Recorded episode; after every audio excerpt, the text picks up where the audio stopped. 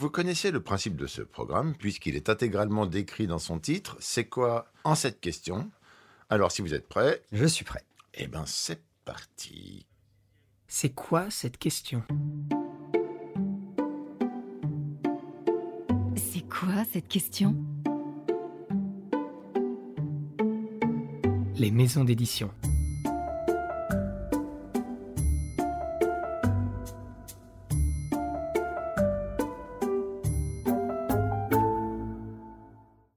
Grégory Berthier-Saudray, bonjour. Bonjour Vincent. Vous êtes éditeur en charge de la maison Plomb et vous avez choisi pour introduire ce podcast un extrait de L'été des quatre rois de Camille Pascal. En douaille, Grégory. Ouais, euh, parce que ça fait plus de dix ans que j'ai la chance de travailler avec Camille, que c'est le premier roman que l'on a édité ensemble. C'était son premier roman. Euh, il nous a fait confiance euh, pour le mettre en rentrée littéraire en 2018. Et l'histoire a été belle, euh, le livre a été très bien accueilli, il a reçu le grand prix du roman de l'Académie française. Je crois qu'entre le grand format et le format poche, euh, on doit avoir dépassé les 150 000 exemplaires vendus, ce qui pour un premier roman est, est quand même magnifique. Et puis c'est de la littérature que j'aime, qui ressemble à la Maison Plomb, euh, qui allie l'histoire et la littérature et qui permet, via la littérature, de faire redécouvrir des moments de notre histoire de France et euh, de mieux comprendre comment s'est construit euh, notre pays. Camille Pascal, L'été des quatre rois. Le roi ne voyait rien, mais il marchait quand même. Il marchait à pas lents, précédé, comme à son habitude, de sa main droite jetée en avant-garde pour reconnaître les lieux, ou plus exactement les meubles dont il craignait toujours l'obstacle. Le roi cherchait son prie-dieu et ne le trouvait pas. Il fut tenté d'appeler, mais il eût fallu admettre qu'il avait besoin d'aide. Bientôt, le premier valet de chambre viendrait à son chevet pour lui dire Sire, il est l'heure. Mais il serait déjà levé, en chemise, agenouillé et priant, les pieds nus, qu'il avait faim, nerveux et blanc, chaussé dans des savates de maroquin vert dont le confort douillet ne l'avait jamais abandonné tout au long des errances de l'immigration.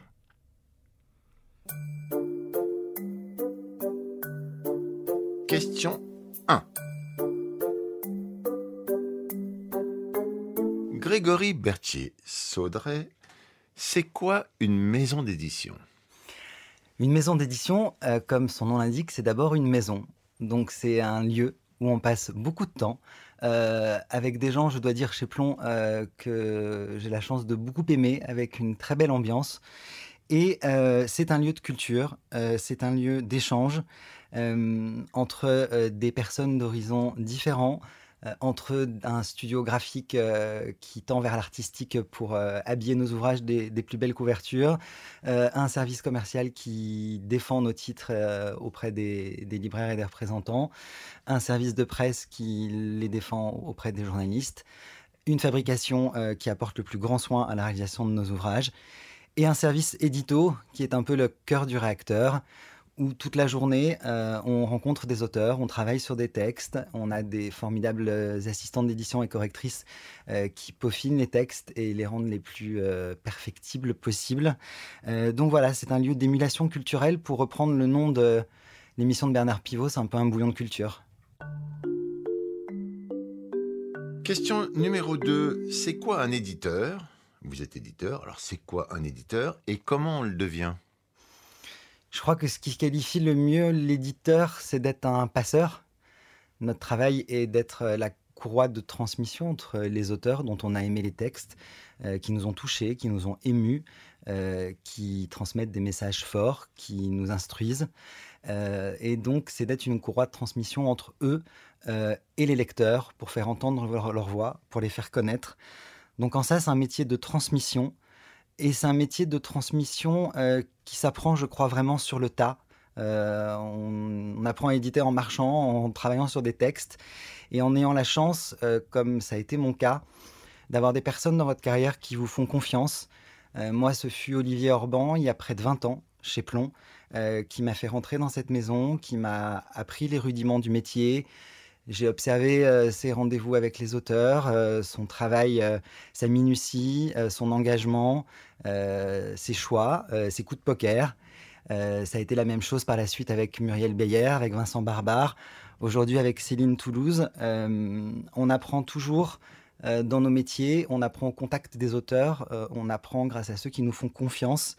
Et aujourd'hui, il y a des études, des diplômes d'édition qui sont très bons pour apprendre la théorie, pour donner un cadre, mais je pense que la meilleure des écoles est la pratique. Avant ces rencontres qui vous ont aidé, qu'est-ce qui vous a mené vers ça? Alors là aussi, c'est une rencontre. ça a été Jacques Marseille quand je préparais l'agrégation d'histoire et que je préparais ma thèse d'histoire, euh, que j'ai rencontré un colloque. Il montait sa maison d'édition, il cherchait des jeunes passionnés d'histoire. Euh, la maison s'est appelée les éditions Jacques Marseille, elle a duré trois ans. Euh, on coéditait avec des grandes maisons comme Larousse, Le Seuil, Vibert ou La Martinière.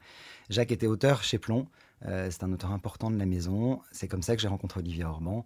Et, j'avais pas euh, l'ambition de devenir éditeur. C'est pas un métier forcément auquel on pense, peut-être un peu plus aujourd'hui, mais pas il y a 25 ans. Et, malgré tout, euh, je crois qu'on est rattrapé par sa propre histoire. J'ai grandi dans une librairie, dans celle que mes grands-parents ont achetée quelques mois avant que je naisse. Euh, je suis enfant unique, donc j'ai eu pour compagnon du quotidien et de moments de solitude beaucoup, beaucoup de livres. Et, et finalement, il n'y a pas de hasard. Donc, c'est un passionné d'histoire, rattrapé par son histoire. Ouais qui démarre avec un livre d'histoire de Camille Pascal. Question numéro 3. C'est quoi le rôle d'un éditeur? Donc quel est votre rôle d'éditeur, en plus de tout ce que vous venez de dire, dans une maison d'édition? Euh, Il est double, je pense. Il est à la fois d'être fidèle à ce qu'est la maison pour laquelle on travaille, Plomb est une maison d'édition depuis 1845. Euh, c'est au préalable une euh, imprimerie.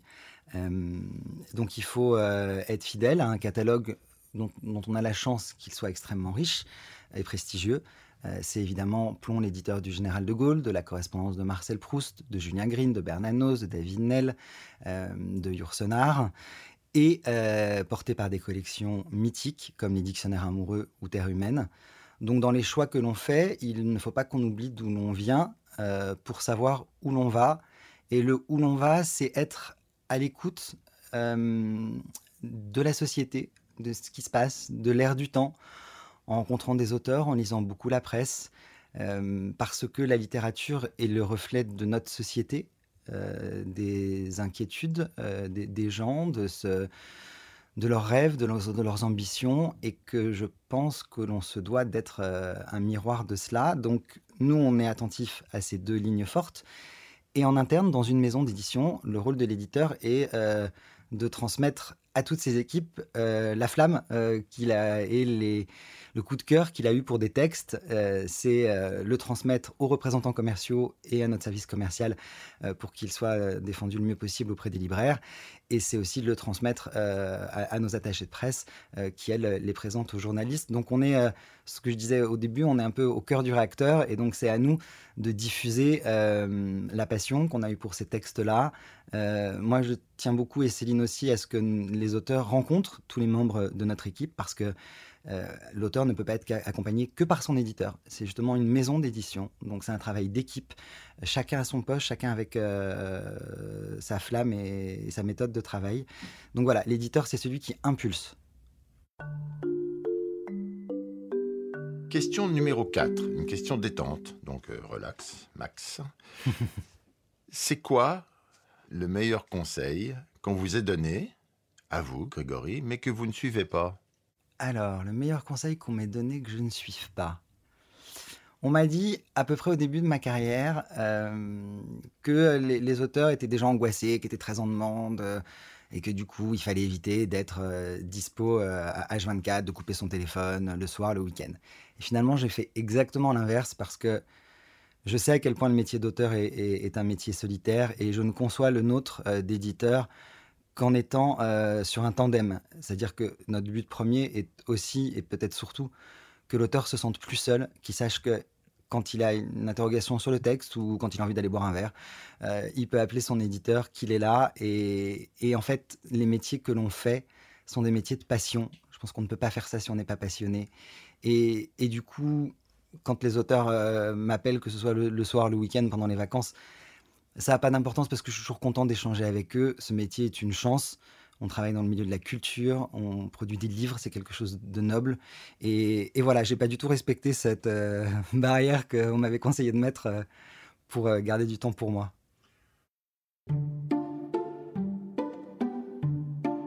En 5, nous avons une question avec un acronyme, ce qui est très chic. C'est quoi l'ADN de plomb? Alors, pour tout vous dire, ADN chez Plomb, depuis très longtemps, c'est Alexandra David Nell. C'est une auteure importante de notre catalogue dont je suis très heureux de publier au mois de novembre un inédit, un texte qui a été retrouvé dans ses carnets euh, à la maison David Nell à, Digne-les-Bains. C'est une femme absolument incroyable, aventurière, première occidentale à être entrée euh, à Lhasa au Tibet, euh, qui a fait découvrir le bouddhisme dans ces années-là, qui a parcouru seule des milliers de kilomètres euh, à une époque où c'était extrêmement dangereux. Donc ADN, l'acronyme ADN chez Plomb, c'est Alexandra Davinel. L'ADN de Plomb, euh, au sens génétique de la maison, euh, c'est d'être une maison ancienne, patrimoniale, comme je vous l'ai dit, avec un catalogue très riche, et à l'écoute de son temps, avec des collections prestigieuses, les dictionnaires à mots dont on a fêté les 20 ans l'année dernière, Terre humaine qui a été fondée en 1955. Euh, c'est une, c'est une belle maison de littérature, vraiment. D'où vient le nom? Plomb, Henri Plomb, la famille Plomb, c'est une maison éponyme. Non, parce que je m'imaginais, moi, imprimerie avant, je me disais, tiens, peut-être que c'est le plomb. Alors ça s'est appelé euh, la typographie des abeilles, parce que Henri Plomb était l'imprimeur de Napoléon III. Et comme la marque Guerlain en parfumerie porte des abeilles sur ses flacons pour l'impératrice euh, Eugénie, Plomb porte, euh, portait des abeilles. Et d'ailleurs, l'abeille est toujours au cœur du logo Plomb euh, depuis 1845. Nous passons à la question 6, une question qui est curieuse, qui est curieuse de savoir quel est le livre que vous êtes le plus fier d'avoir publié chez Plomb et quel est celui que vous aimeriez vraiment, mais alors vraiment, publier, toujours chez Plomb? La première partie de la question est compliquée, c'est comme choisir entre ses enfants. Euh, on va dire que la plus grande fierté, parce que c'est un ami et parce que on a vécu des montagnes russes d'émotions ensemble, c'est l'extrait que je vous ai proposé au début, euh, c'est Camille Pascal. Euh, parce que voilà, je nous revois en octobre 2018 dans la, à la terrasse d'un café à attendre mes résultats du Grand Prix de l'Académie française, à être morte d'angoisse. Nos femmes s'étaient avaient échangé en disant on n'en peut plus, il faut que ça finisse, ils sont insupportables. Et, et on a lâché la pression après, on a fait la fête le soir et, et c'est tellement beau. Moi, c'était mon premier Grand Prix littéraire, c'était le premier pour Camille, c'était son premier roman. Il y avait une sorte d'alignement des planètes euh, qui était magnifique. Donc, euh, ouais, si, si je devais être le plus fier de quelque chose, ce serait peut-être de ce roman-là. Et, hum, et celui que j'aimerais vraiment, vraiment publier, euh, ben, j'espère que je ne le connais pas encore, que c'est un texte que je vais recevoir qui va, qui va me bouleverser, avec lequel je vais euh, saouler Céline euh, pour lui dire euh, lis-le, faut qu'on le publie, c'est formidable, c'est incroyable, j'ai jamais lu un truc pareil. Et, voilà, parce qu'on est toujours émerveillé et on, découvre tellement de, plumes qui nous font confiance que euh, celui que j'ai vraiment, vraiment envie de publier, c'est celui qui va vraiment, vraiment me surprendre. Et voici la septième, Grégory, dernière et traditionnelle question à la noix. Alors attention, c'est quoi la question, Grégory, que j'aurais dû vous poser sur les maisons d'édition? Ah, qu'est-ce qu'il a manqué dans cet entretien Euh, bah, On a parlé de l'éditeur, on a parlé de la maison d'édition. Euh, même si j'aurais été bien embêté d'y répondre finalement, mais la question euh, qui manquait, c'était peut-être qu'est-ce qu'un auteur? Alors attention, Grégory Berthier-Saudret, qu'est-ce qu'un auteur? Un auteur, c'est un créateur, c'est un créateur d'univers, c'est un créateur d'imaginaire. Euh, c'est quelqu'un qui vous embarque dans son texte. Euh, c'est quelqu'un qui met ses tripes sur la table. Euh, c'est quelqu'un souvent à fleur de peau, parce que pour faire ça, il, faut avoir une sensibilité extrême. Et, et ben, je ne vais pas vous dire le contraire, c'est les personnes que je, que je vois le plus dans ma vie et avec lesquelles j'ai certainement euh, les échanges euh, les plus forts dans, dans ma vie professionnelle. Eh bien, Grégory, voilà, c'est fini. Il ne nous reste qu'à écouter ensemble l'extrait que vous avez choisi pour conclure ce podcast, qui est et c'est un extrait de La discrétion de Faizagen que nous avons publié à la rentrée littéraire euh, d'août 2020 et qui est pour moi, dans ce qu'on se disait tout à l'heure euh, entre euh, le patrimoine et être à l'écoute de la société, un roman important. Euh, Faiza est une grande auteure, elle a publié de nombreux livres. Et ce texte qui est un hommage à sa mère et à toutes les mères, sa mère est, née en, 1949 en, en Algérie, est arrivée en France en 1981. Et la discrétion est résumée dans euh, l'attitude et le comportement de ces femmes de cette génération euh, qui est venue euh, en France. C'est un, hommage non pas aux invisibles de la République parce qu'ils sont là, ils existent, on les voit, mais plus à ceux qui sont invisibilisés et, et auxquels on peut rendre hommage et un bel hommage à travers la littérature.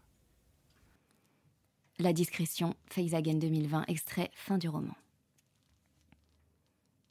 Yamina a bien mérité ses vacances. Et aussi cette baignade qui lui a offert un joli moment d'enfance. Car elle n'a jamais eu réellement d'enfance. Mais surtout, elle a bien mérité tout l'amour qu'on lui rend. Elle en a tellement donné. Et on a encore tant à offrir. On dirait que Yamina a enfin fait le deuil de ce retour impossible. Son chez elle, elle l'a compris. C'est l'endroit où se trouvent ses gosses.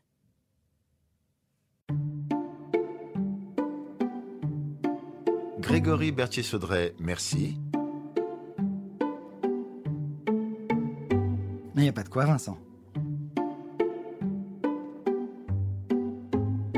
Mais si, justement.